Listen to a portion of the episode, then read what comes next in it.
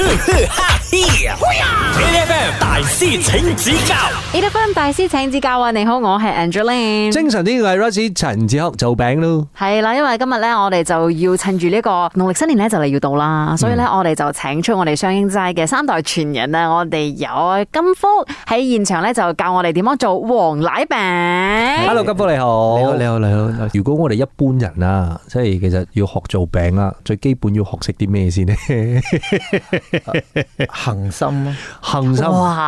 恒心咯，即係做餅一定會失敗嘅。你嘅恒心加埋你嘅耐性啦，嗯嗯呢兩樣嘢最重要啦。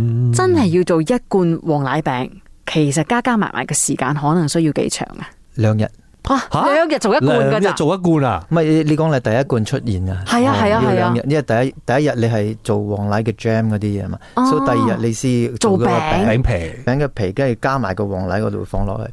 如果如果係嘅慢啲嘅話，要三日。我覺得係即係專業做嘅呢，同可能你自己喺屋企做嘅過程呢，呢個工序可能又唔一樣嘅。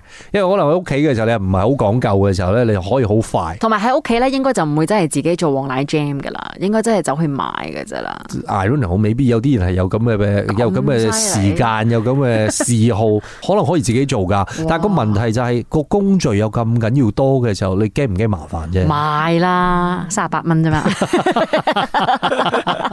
你哋係咪唔單止係做黃奶餅嘅咋？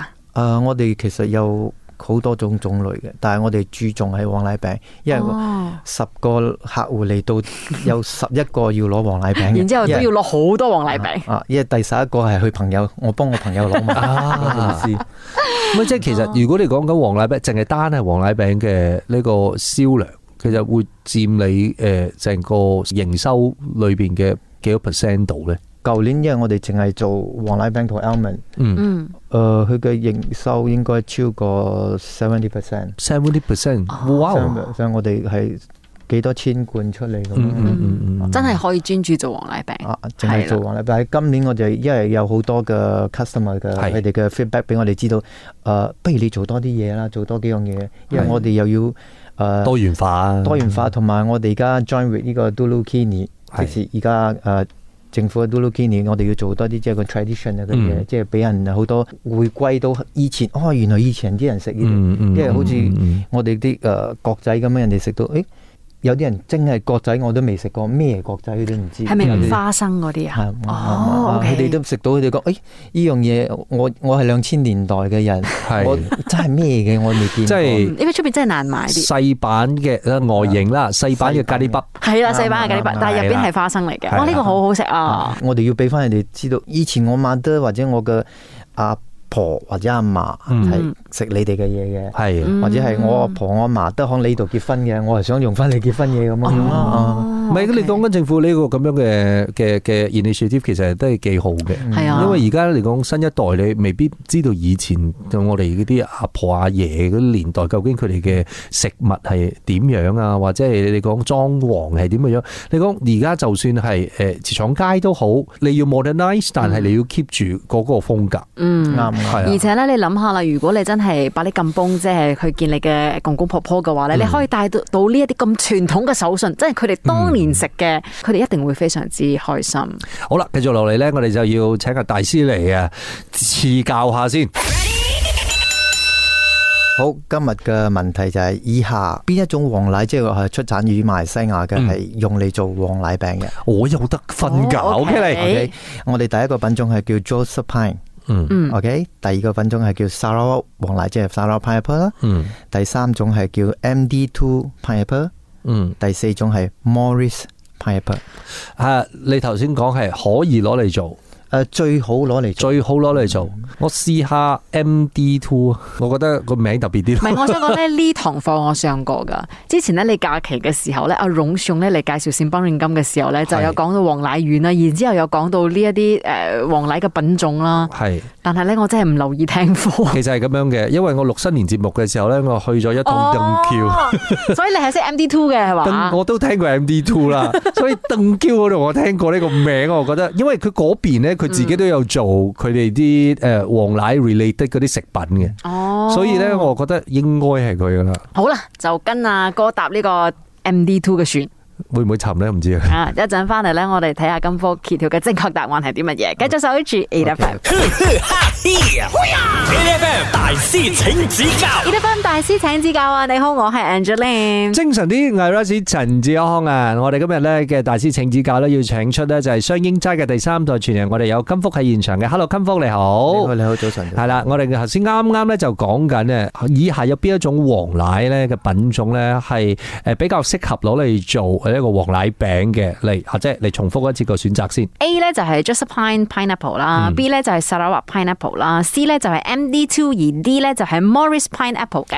嗱，我誒因為誒之前去登嬌嘅時候聽過呢個 MD Two 啦，所以我就決定揀 MD Two 啦。既然阿哥係即係去過黃乃苑，然之後咧見過 M D Two 嘅本尊嘅，咁我梗係跟阿哥噶啦睇。下架船會唔會沉先？呢個時候呢，我哋就請金福嚟揭曉真正嘅答案。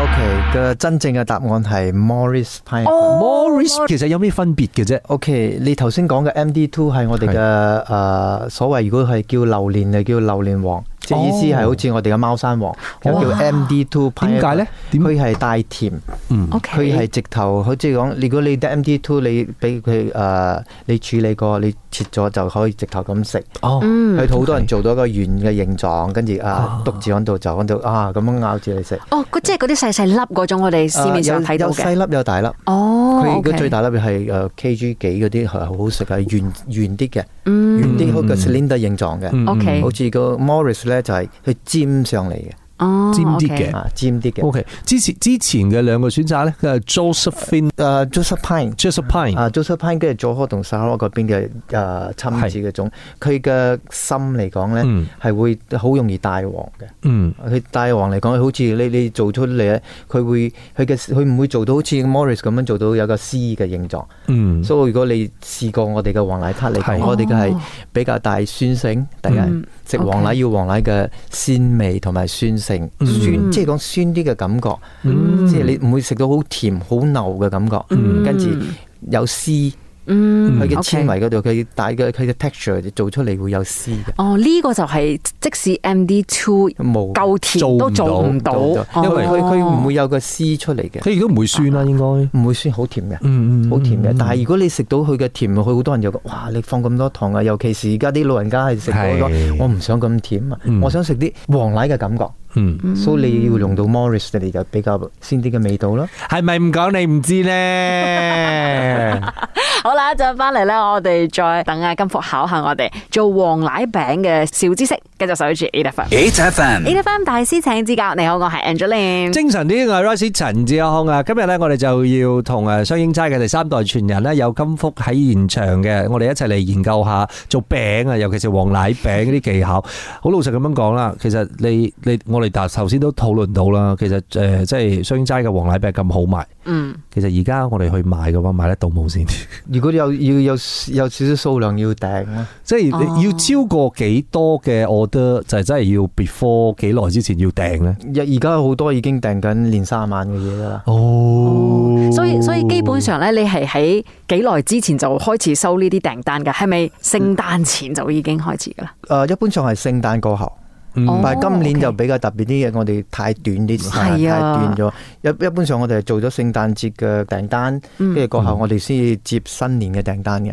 但係今年就有啲特別，就聖誕節前已經有人講，誒，我要幫你訂好先，訂好晒所有。因為太近啦，冇辦法啦啊，，太近咗，太近咗。嗯嗯，OK，做咩？阿哥你打算訂幾罐嘅？唔係啊，即係我哋而家要同大家講啊嘛，即係好多人可能聽完咗之後啊，我都想要去訂下呢個黃奶餅先。但係但嗯係我哋都要知道究竟你即係而家 handle 唔 handle 到得到而家嘅訂單啊嘛。嗯其實有好多已經係爆晒㗎啦，我覺得而家暫時仲 OK 啦，暫時仲 OK 嘅。暫時仲 OK。咁我自己都好好奇喎，嗯嗱，金福咧你就真係做咗黃奶餅咁耐啦，嗯你自己本身最中意食嘅年餅係咪都係黃奶餅，定係有其他選擇啊？都係黃禮餅。都係黃奶餅。因為我哋一路要試，要跟進，跟住要要即係講嗯比誒、呃創新啲，有啲係咩年代要食翻咩嘢嘅味道啊？同佢一路好似交流咁咯，嗯，即係切磋武功咁樣樣咯，一路。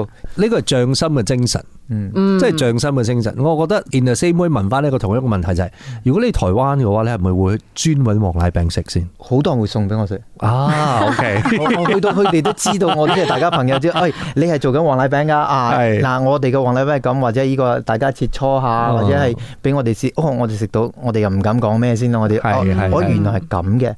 去去即係去到中國，原來係咁嘅。嗯去到香港呃嘅味道係咁嘅，甚至乎去到韓國，嗯佢哋都有，嗯都唔一樣嘅。佢哋嘅 texture 啊、味道啊、形狀啊嗯，都唔一樣嘅。呢啲係行家大家嘅知識啦，嗯即係大家都有咁上下功力嘅時候，你但係即係切磋嘅時候，你就會應該知道對方係練緊啲咩武功嘅。好啦，呢、个时候咧，我哋就等阿金福嚟考下我哋 啦。如果冇黃奶嚟講，我哋做黃奶嗯 jam 嚟講，如果用手工嚟做嘅效果，同埋用機器嚟做嘅分別。人工貴啲咯， OK，啲人第第一個嘅 A 嘅答案就係佢嘅做到嘅嘅出嚟嘅形狀係誒一絲絲嘅口感啦。嗯，啊，第二就係如果用手工同埋用機器，佢會留翻個黃奶嘅水係嘅份量會剩翻幾多啦。嗯，第三係佢嘅顏色嘅美觀啦。猜之前我先問，咁雙英齋係用手工刨噶咯，定係用機器噶？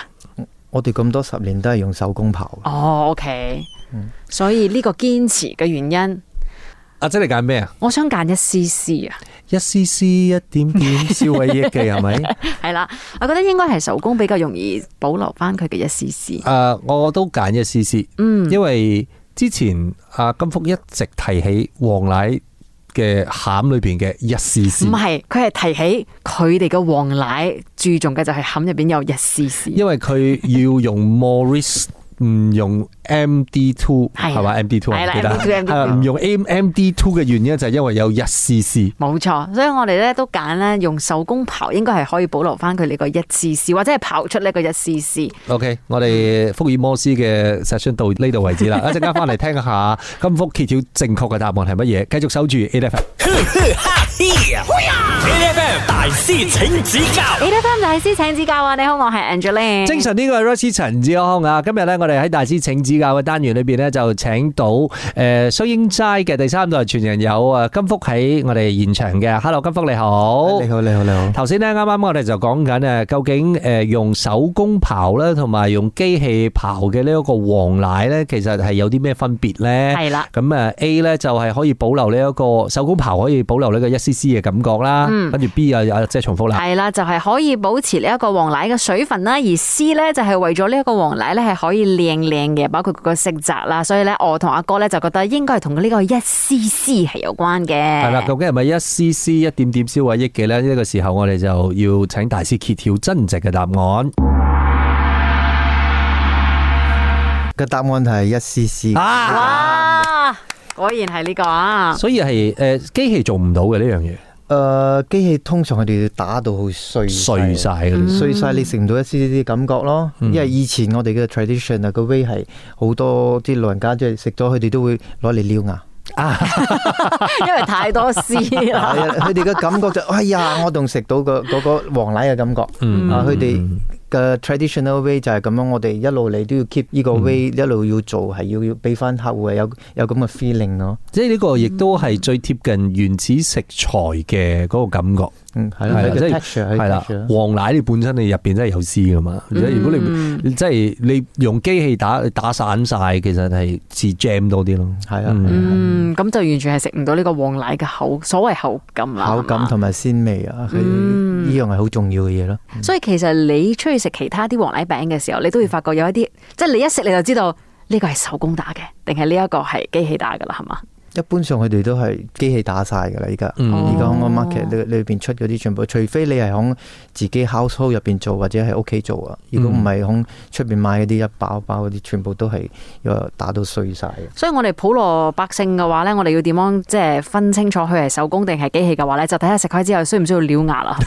係嘛呢呢呢呢啲係老人家以 前嘅，即係講攞攞我哋嘅難 get 啊，屎啊就係而家我哋我哋我通常啲同後生我都唔會撩牙，因為我牙會生到好 靚，好齊咗㗎啦就。係撩牙 咗嘅。嗱，不過真係嘅，你講誒，即係過年將近啦。咁、如果你真係諗住送禮嘅話，或者係自己誒、呃你要準備啲誒、呃糕點啊，或者係餅啊，喺屋企等住嘅，即係開門口，因為隨時隨地都有好多人嚟拜年嘅話咧，真係可以考慮下呢個黃奶餅。係因為對於我嚟講嘅話，我至少我覺得黃奶餅係其實又即係你至少唔會咁快悶先咯。冇錯，而且咧，你都真係可以將呢一啲非常之懷舊嘅味道咧，就買翻屋企，然之後孝敬翻下嚟嘅公公婆婆。我覺得咧，佢哋食到之後咧，一定會好懷念當初嘅味道噶。多謝晒，多謝晒金福，thank you。 Thank you, thank you. 每逢星期一至五朝早六點到十點，N F M 日日好精神，Rise 同 Angelie 準時帶住啲堅料嚟健利。